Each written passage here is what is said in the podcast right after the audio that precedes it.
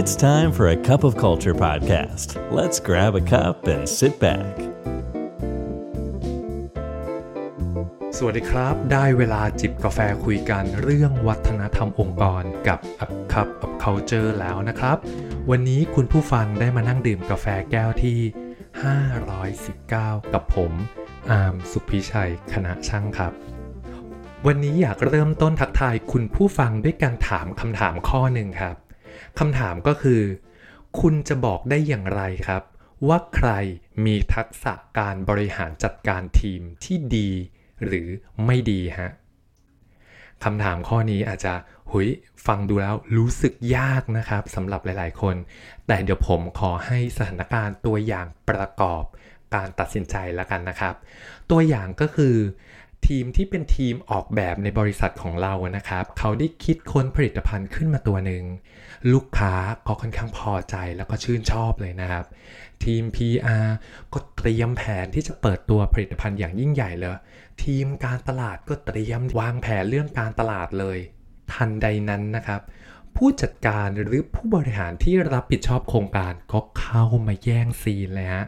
มาขโมยสปอตไลท์และเอาเครดิตทั้งหมดในงานของทีมไปหมดเลย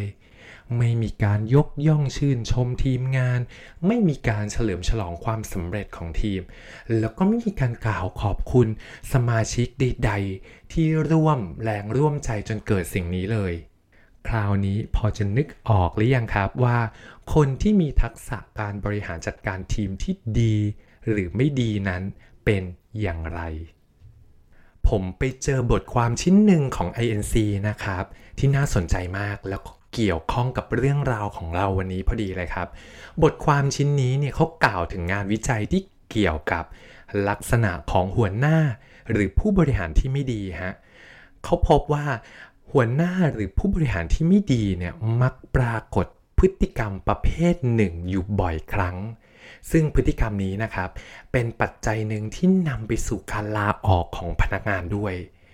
สอดคล้องกับการศึกษาของ Bamboo HR นะครับในปี 2019 ที่เขาพบว่าการเอาเครดิตในงานของพนักงานไปเนี่ย หรือ taking credit from employees work ได้รับการจัดอันดับให้เป็นพฤติกรรมสุดแย่ที่ทำให้พนักงานรู้สึกติดลบ และก็รู้สึกคุ้มค่านะครับ ที่จะเขียนใบลาออกมากที่สุดเลยนะฮะ สูงถึง 63%ของผู้ตอบแบบสอบถามเลย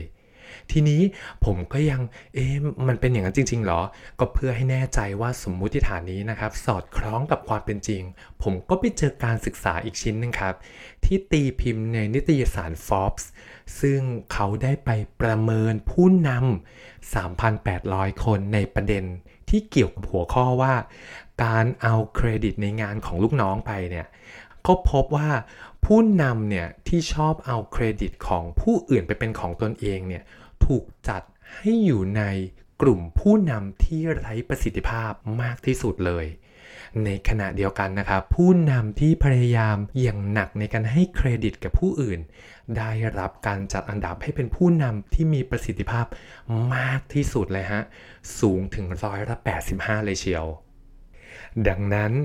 การเอาเครดิตของผู้อื่นไปเป็นของตนเองนะครับ จึงกลายเป็นคำตอบของคำถามของวันนี้ที่ผมได้ถามคุณผู้ฟังไปนะครับว่า คุณจะบอกได้อย่างไรว่าใครมีทักษะการบริหารจัดการทีมที่ดีหรือไม่ดี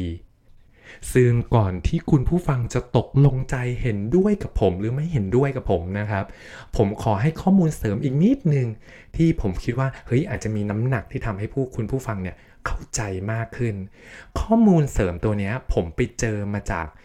บทความนะครับที่เขาไปบันทึกไว้